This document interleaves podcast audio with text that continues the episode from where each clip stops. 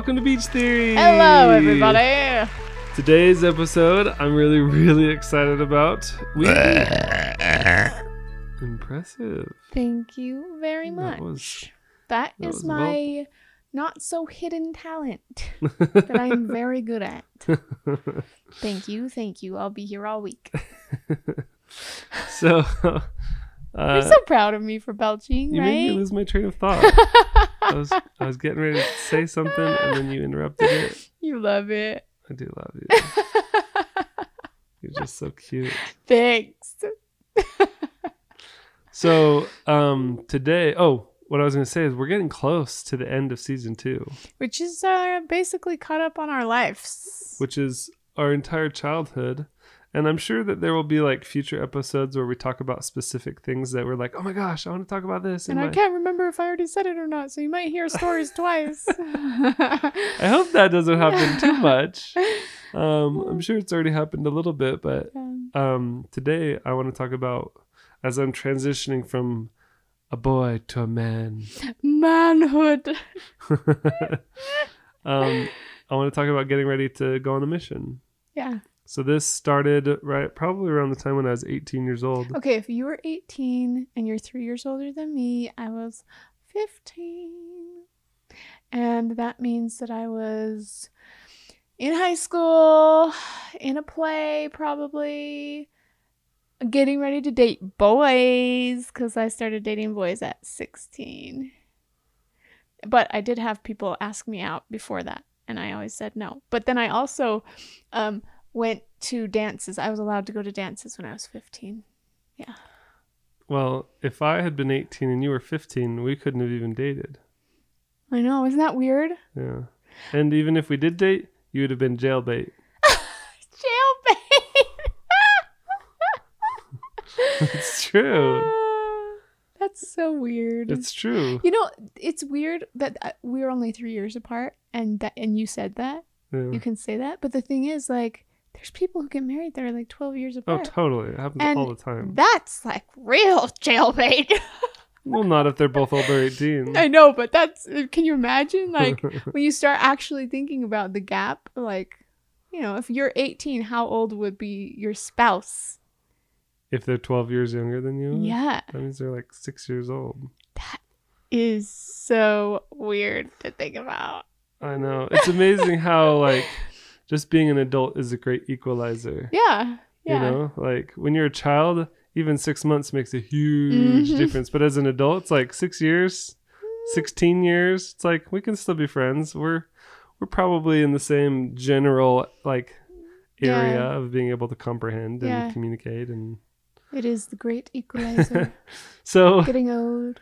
Um, what did I do to prepare for a mission? Yeah, what did you do? You know, I think one of the big things I started doing was writing in a journal. Speaking of that, I just filled out a whole new journal, and you didn't. I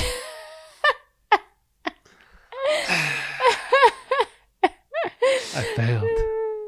No, I, well, actually, I just finished it, and it's a big deal because I started ten years ago. You probably just wrote a bunch of fluff in there and no. recipes to fill no! it up. Shopping list. I wrote all of the things like having babies. And I'm just kidding. The right? most important things, and it just took me that long because I only wrote the most important things. That's okay. I haven't read it. You want to read my journal? It has you in it. Oh snap! All my secret things I say about you. So I started my journal, I think, when I was like seventeen or eighteen, as I was getting ready to go on my mission. That was like when I started my consistent journal. Have I read it? Read what? Your journal. I don't know. Do you still have it from that time? Oh, yeah. I want to read. And then I like, I, I kept a journal every single day on my mission. That's amazing. Except I think at the very end of my mission, I started missing a couple days here and there. But like, for the most part, I think I filled up four or five journals over the wow. course of my mission. That's pretty amazing. Yeah. And I was like, man, yeah, I love this. This is good stuff. And so I, I kept a ton of journals. See, I have to say something. Maybe this has been a secret deep down confession that I've always felt slightly guilty for thinking. So I've never really said it out loud. But I've always thought, missionary life would be boring. Boring? Yeah. How is it boring? I don't know. That's why I haven't said it, because I knew somebody would react just like you did. Wait, I want to, like... Like, I've always thought, oh, they're not allowed to watch movies. I can't talk to them about movies or music or the things that I, like, would want to do all the time. I can tell you it's not boring. Okay. It's, like, busy, I think, is the better okay. word. Okay. So, but to get ready for my mission, I started a journal, and I'll tell you all about... Like, I think it'd be really cool over the next few episodes, actually, to tell you, like, all the lessons that I learned on my mission. And not to try to rush through it. Like, there's a part of me that's like, I just want to kind of rush through it. Oh, I went on a mission. It was a thing, and it was over. But that was two years of my life. Yeah, that's two and years of I, your, like, most critical growth. I changed a lot in those two years, and I want to tell some of those stories. Okay. So if you guys are interested, I'd like to take probably a few episodes on the podcast telling stories from my mission. Then we should turn, put the camera more on you and less on me. So you're just like, oh, oh that's oh, interesting. Okay. I hope it's not just boring. I'm just um, kidding. So another thing that I did was I started taking mission prep classes, mm-hmm. um, which was basically like, honestly, when I think back to what I did to prepare, it's like, I feel like it was almost nothing. Like at the time, uh-huh. it was probably like a, oh, you take this class I'm and you do all this so stuff. Much. But I guarantee the minute I walked into the M T C, I'm like, I forgot it all. what, what am I doing here? Like, and I, I can also tell you honestly, when I left the M T C, I was like, what am I supposed to do again? And and the M T C is the Missionary Training Center, in case you didn't know. Yeah. Um, but like, I'm pretty sure I took a class. I know I took a temple prep class because before you go on a mission, you go through the temple. And so I had to like take a class on getting ready to go through the temple. And I also know that I don't remember anything from that class. Neither do I. But then when I, I went to the temple, it was all like, wow, this is all I did. I think because there's certain things that you can't talk about outside the temple. Mm-hmm. And so there's really nothing that you can go to that class and learn. Yeah. To really prepare except like everything you've already Mindset heard a, a million times. Like what you should Make like sure you're the living the gospel and make sure you yeah. repent and that you're living worthy and that you're doing all these good things. And so it's like, okay, I came to this temple prep class and I'm not learning anything new. It's all the same things that I've always learned. Mm-hmm. And then when you go to the temple, you're like, oh, this is not what I was expecting. Like yeah. it's a ton of different stuff, but at the same time, it's like really cool. So, all mm-hmm. right, cool. Um, and I'm not going to get into that. I don't think this is the right time or place no. to talk about that. But um, I guess maybe I could talk about the M T C. Okay, so hold up. Let's rewind. Okay, so when did you decide you wanted to go on a mission? Oh, that's a great question. Thank you, Rebecca. You're welcome. I'm a great moderator. So I think I'd always want to, oh my gosh, I forgot about a critical point. Thank you. Thank I you. I reminded you. Thank you. You're so welcome. I always wanted to go on a mission, like as long as I could remember. Yeah. Um, all the way back when I was a little kid, I remember the missionaries coming over and teaching us or having dinner with us. And I remember thinking, that's cool. Like, I want to do I that. I want to do that. And especially because it's like, hey, you can be a missionary too. I was like, duh, I'm going to be a missionary now. Like mm-hmm. it was really never a decision. It was just always something that I was just, just wanting to do. do. Um, and nobody talked me into it. No one convinced me. It was just like, that's just what I do. And I want to do that. And that's going to be so much fun. Yeah. Um, and I do remember, I think I drew a picture for a missionary one time and gave it to him. And he drew me a picture back. And it was a picture of two missionaries and one of them holding the Book of Mormon. And it says, share the wealth. And they gave that to me and I kept it for years and years. And I don't even know if I still have it or not. I bet you do somewhere. Probably. That would be cool if I could find it. I know we have a box out in our garage that's filled with papers and things of importance. That, yeah. Uh, yeah. And I remember getting that and being like, that's so cool. And I was like, when I go on a mission, I'm going to draw that picture for somebody. And I think actually over the course of my mission, I probably drew three of those same pictures. Yeah. And gave them to kids that were like special to me in some way. Okay. Um, but I just, that always stuck with me, like share the wealth. Like this is a really amazing gift share it, mm-hmm. you know? Um, and it has proven to be an amazing gift to me and yeah. a huge blessing. So I always knew I wanted to go. And then when I, when I turned sixteen as a priest in the church, we were allowed to go with the missionaries on exchanges or splits, um, where we could basically uh, be their third companion. Mm-hmm. I think that would be so cool. And I don't know, I never ever heard of any of the girls that I grew up with doing being able to do that. Do missionary girls do that too? Sure. See, like, I wish that was the case, that I knew about that. Yeah, but I think it's just not as common in Utah. Also, I never really wanted to go on a mission, so I could see why I was not really seeking that out, that information. I'm just curious about it now, because I'm like, oh, but maybe you could do it. In Florida, we would have one companionship, or sometimes two or three companionships of missionaries in our ward, all serving at the same time.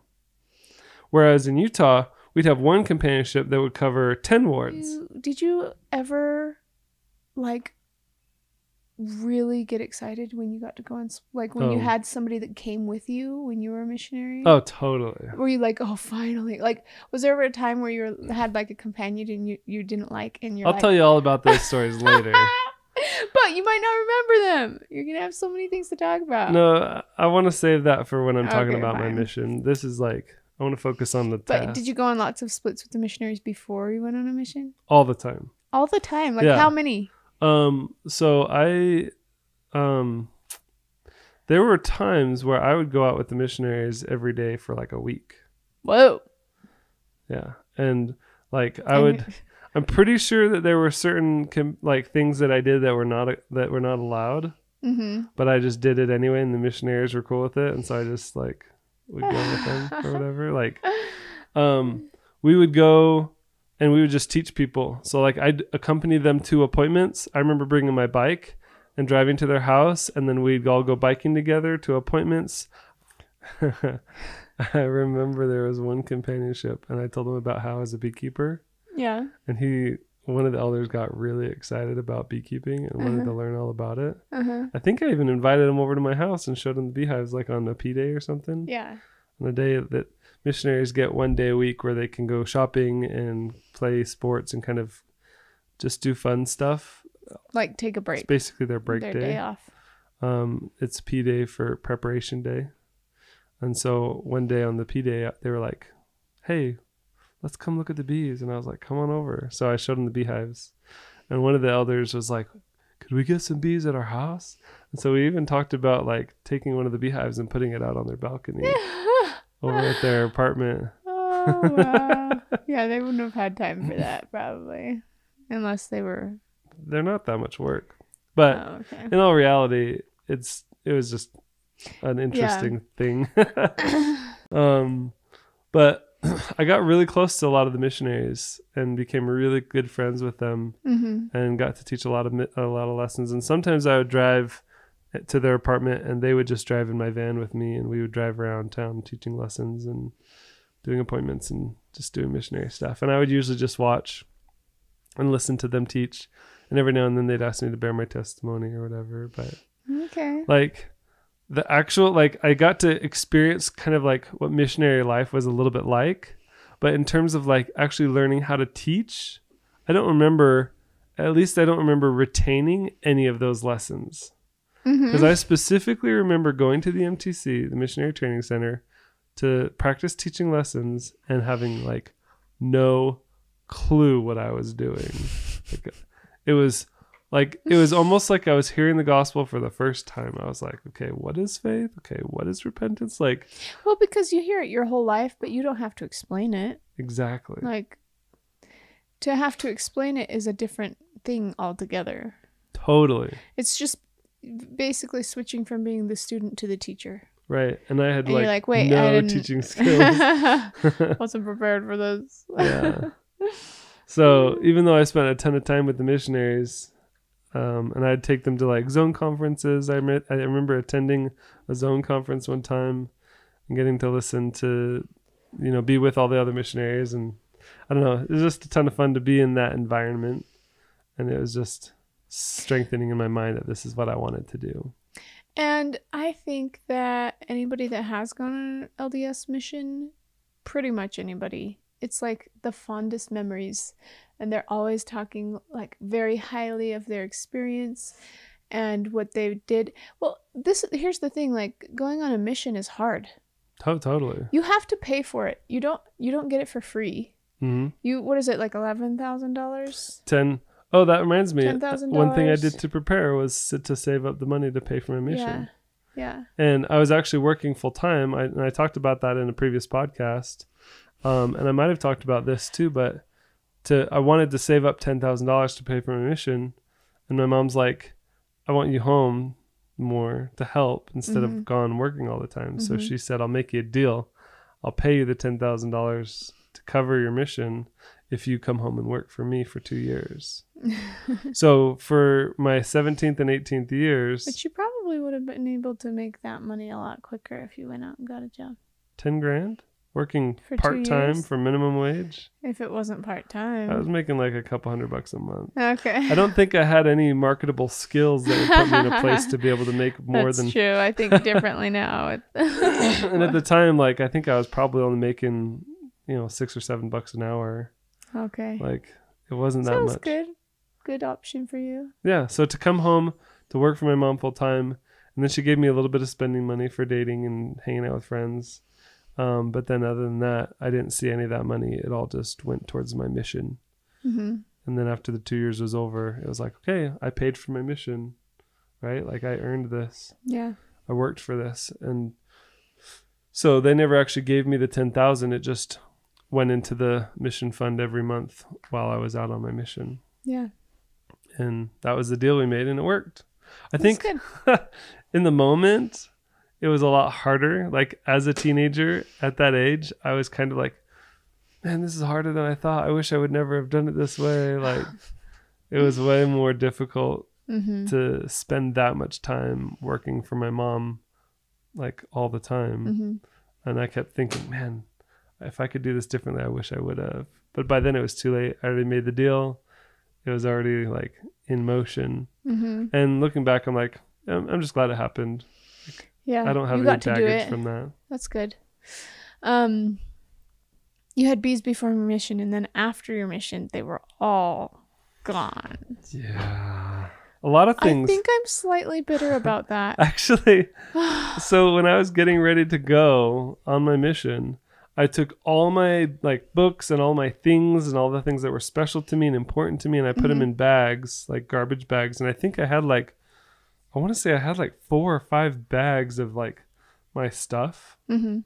And I don't, I don't remember why, but for some reason I felt like I could trust my girlfriend with it more than my family. Well, I, I would do I guess, that with my family probably too. I guess just, seeing what happened to the beehives, yeah. It makes sense why I would feel that uh, yeah. way. Because yeah. all those, I had a whole bunch of beehives, like at least ten hives. You and earned were, those and with I your own money. Owned you, those. You owned those. You earned them. You paid for them. And then when, while you were gone, my family they were gave them away. away. And I am bitter. I have to say this only because when we came back um, to Florida after your mission, that would have helped us so much. It was yeah. basically an income we could have had that was gone completely because right. everything you owned was given away, which is unfair in my mind. Like, I just feel like I've always felt like that was so unfair. My my dad had the same thing happen. It might be even a generational thing that I've always been, I'm always like, I want things to happen very justly, you know, and if they're, if it's unjust, I just get so, so upset. Mm-hmm. But like my dad, when he went on a mission, he, he had a car, had a car, a really nice one that he had fixed up and he bought it. It was fully his. While he was gone, his dad forged his signature and sold it. And use the money for gambling. And like, it's so, so frustrating to me because that would have helped. Like, that's a huge thing when you're dirt poor to either have a car or when we were dirt poor when we came back to Florida, like to have all of that equipment just gone mm-hmm. was so hard. That was so hard. I I think I probably had about was, two thousand dollars worth of beekeeping supplies. And two thousand dollars when you are in the negative is like so awesome if we were to have that. Mm-hmm. I remember f- saying, you should say something about how it got given away and that wasn't fair. And you're like, nope, no, I won't say anything.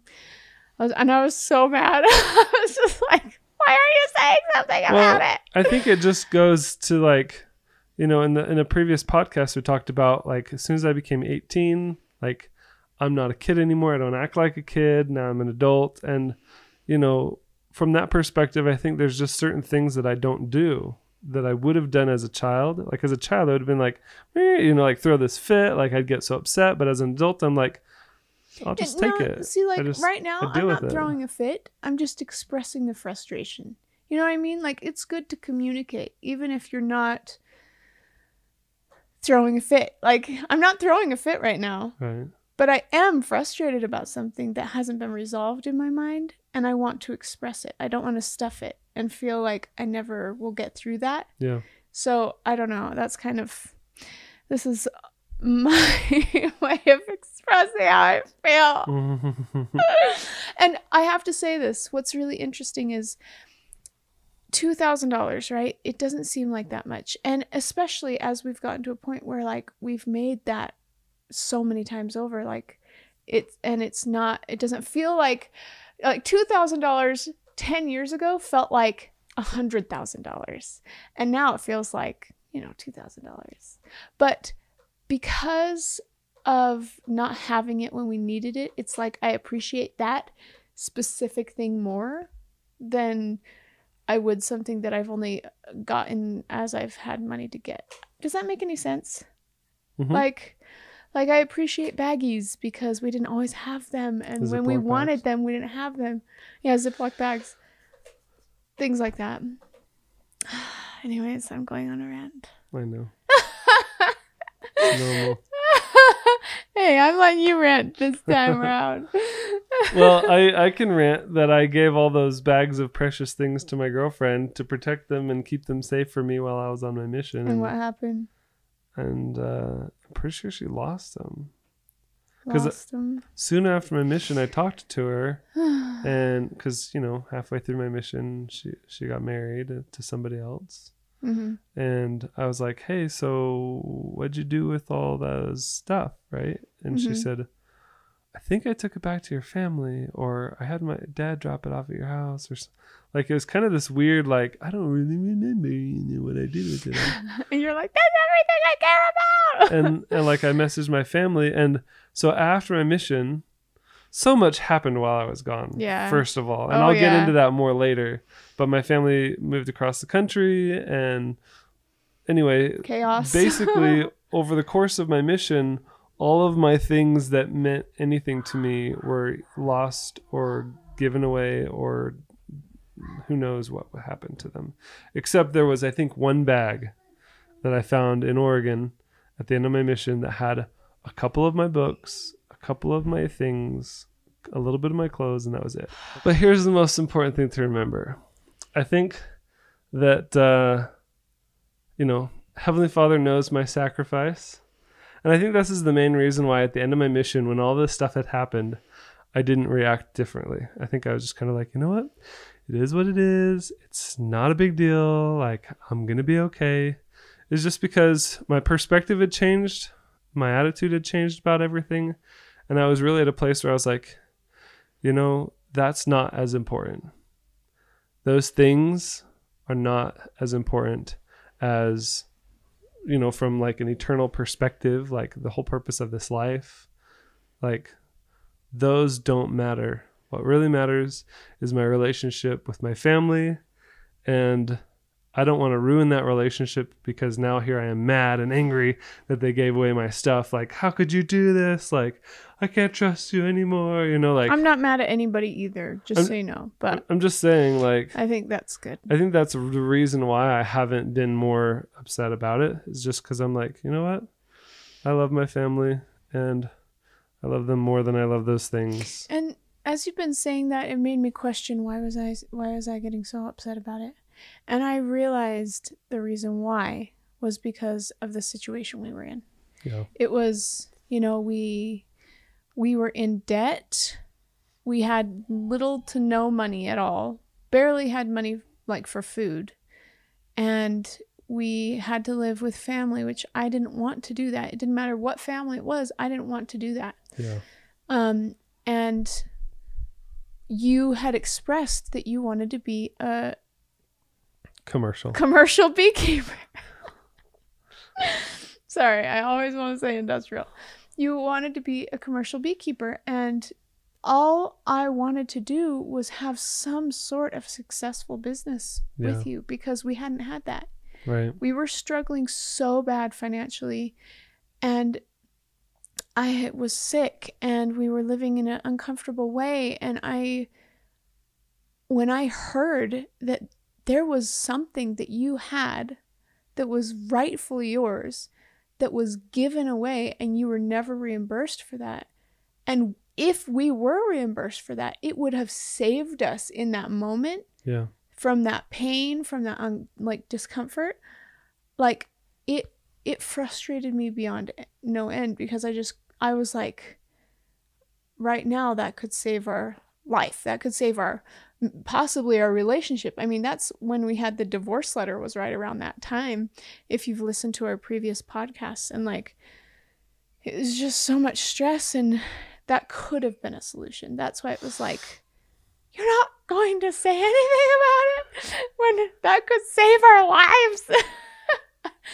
And that's why it's like that. That still is unresolved in my mind, just because it's never been talked through. Mm-hmm. You know, we've never worked it out or resolved it. Mm-hmm. And even when we're perfectly fine, you know what I mean? Like, it's hard. It's hard to let that go, but let it go, let it go. Shh.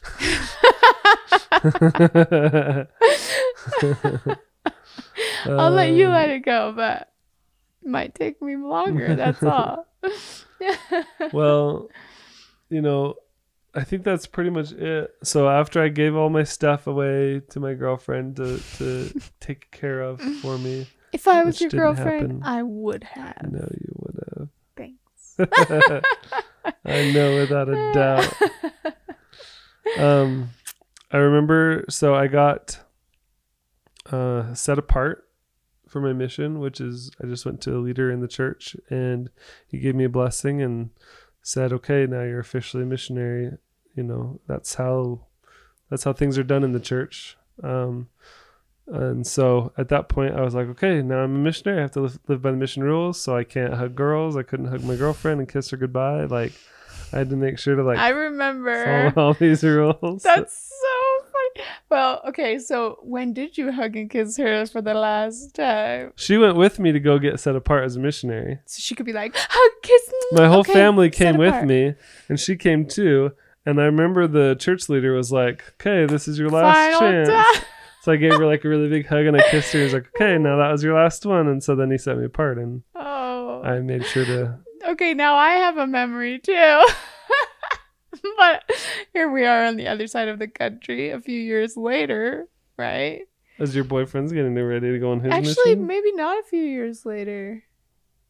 I left in July of two thousand. Couple years. Or June of two thousand six. I think he left in two thousand seven. Okay. So it's like. Close.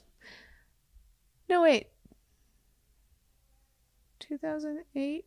Maybe it was closer to two thousand eight. It was October two thousand seven, and then it was two years after that. Yeah, so anyways, um, I remember going with him and his family, same setup.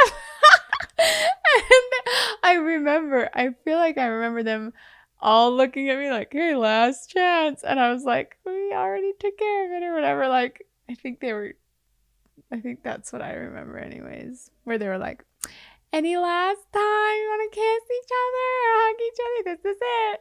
But I do remember leaving and like crying, because it was just like this sad, fi- it was final. Yeah. So final, which is really interesting, because it really, really was final, because we didn't end up getting married. Right. And and what's interesting about that too is I feel like my spirit knew that. I feel like deep down my spirit knew that. I didn't know it, like personally, but on the inside, I, I had a feeling like this is it. Yeah. And this has been great. Like, and it was a really good relationship and kept me out of so much trouble. And I was surrounded by good people, you know? And so like, it made me so sad. And I actually gave a talk right after that sometime in church. And I was just expressing how like, when, when uh, he left, I think I listened to the song, God Be With You Till We Meet Again. And I just cried. And cried, I, like bawled my eyes out. Like I actually remember kneeling down on my bed and my body was shaking so violently. I was just crying so hard, like the hardest I've ever cried. And my mom was like doing this. And I had this really weird, like, it's weird, but like almost an out of body experience where like my spirit, I felt like my spirit stepped out for a second and just looked sadly at my body that was just like, oh, oh, like crying. I know that sounds weird, but like that's how I remember it. It's so weird. No, and I get it. I, I've had experiences like that. Like I couldn't, like I, I couldn't handle it almost. Yeah. Um. But then I gave a talk in church after that, and I, I was talking about how like when he left, it made me feel so, so, so sad. And I just, I had that God Be With You Till We Meet Again song in my head. And as I was thinking about that, I started thinking, you know, Heavenly Father was probably singing that. The angels were probably singing that when we came here. You know, just singing that and hoping that we would, like, come back, you know, like do our best and somehow make it back to heaven. And uh anyways, it makes me sad. I have to take a break and cry on the side. You don't have to leave. Come back. Come back. Come back. You say other words. No. Be honest. I know. Let, I'm like let crying. It all come out. Also, this episode has been emotional just because, like, we've been through a lot. I think that time in Florida was just really hard. We've talked about all of it. We have the the podcast. But sometimes I do feel unresolved with these things we've been through, and I just, like, want to resolve them. Or even just going through them again, I don't want to, like, even talk about them. Yeah. Because they were so hard. Anyways, did you cry when you couldn't kiss your girlfriend anymore? No. You would have cried if it was me. Definitely. No, I honestly... So, I should, I should say this, because I think it applies to this topic.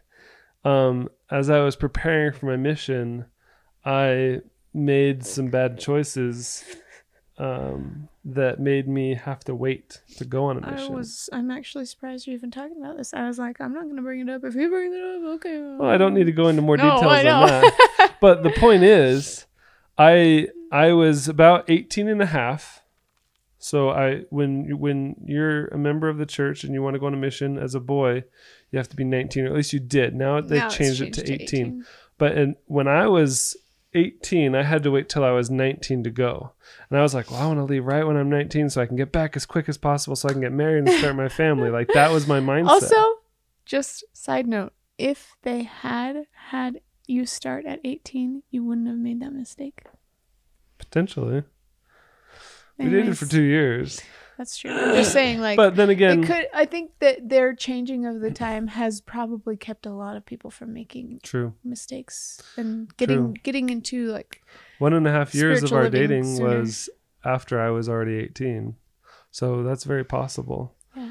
Um, the the point I was trying to make was my mission was pushed back six months, and so by the time I was finally able to go, and it was by my own choice. Like, I don't, I don't blame anyone for my mission being delayed. Like, that was something I did, but I was, like, finally able to go, and I was so excited to go. that it was like I had no sadness, there was no pain, there was no nothing. It was just one hundred percent excitement for the future. Yeah. So, you know, when you asked, oh, did I cry when I had to leave my girlfriend? I was like, uh, nope. I was ready to go. I knew I was in the right place and yeah. I was happy to be going. You know, I wasn't sad to leave my family. And I can honestly say my entire mission, I was never once homesick. Hmm. Like there's missionaries who's like, oh, I miss Even my towards family. The end? No, like never. The day you left? I was, I was trunky, which to, to explain what that term means as a missionary, and maybe this is just a Mormon thing or L D S thing or whatever, but be, to be trunky means to be excited to go home. Okay. I was excited to go home mostly because I was excited to date. I was excited uh, to, you're like ready you know, to move on, move with on with life. my life, to get married. Like I was excited for my life, but I wasn't like, oh, I miss my family. I can't be away. Like mm-hmm. that homesickness never once. Yeah.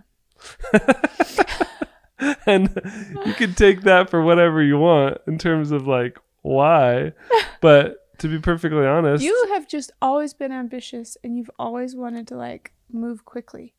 You are frustrated when you're stifled or slowed down. Like you just, that's just your personality. Right. So I, I don't think it's anything against your family or anybody. Like it was really I love just my family. you you love being around your family and you always want to be around them. But like it's just that at that time you were ready to, for your life to get moving. Yes, yes, exactly. And I think the same thing when you left on your mission, like being yep. on your mission, your life was moving. It yep. was getting going. It was like exciting. I was so excited to go. Yeah. And in the next episode of the podcast, I'm going to talk all about going to the Missionary Training Center and starting my mission. Ah, I'm so excited. You know, what maybe... a fun time. Yeah, that's exciting. What were you going to say? Never mind. No, I you mean. You want me to film these without you? No. You don't no, wanna, you it's just interesting because it? it's like, this is the time where I I mentally have tuned out. Like any person that goes on a mission, I'm like, okay, now they're in the M T C. I don't need to worry about them anymore. Like, I don't know. I don't know why, but that's kind of what I've always done mentally. Is like, okay, they're good now. I'll tell you the deep, dark secrets of the Missionary Training Center and missionary life. If you want to know what it's really like, stay tuned in the podcast for the next few episodes. Okay, let's do it. Bye, guys. Love you. Bye. See ya.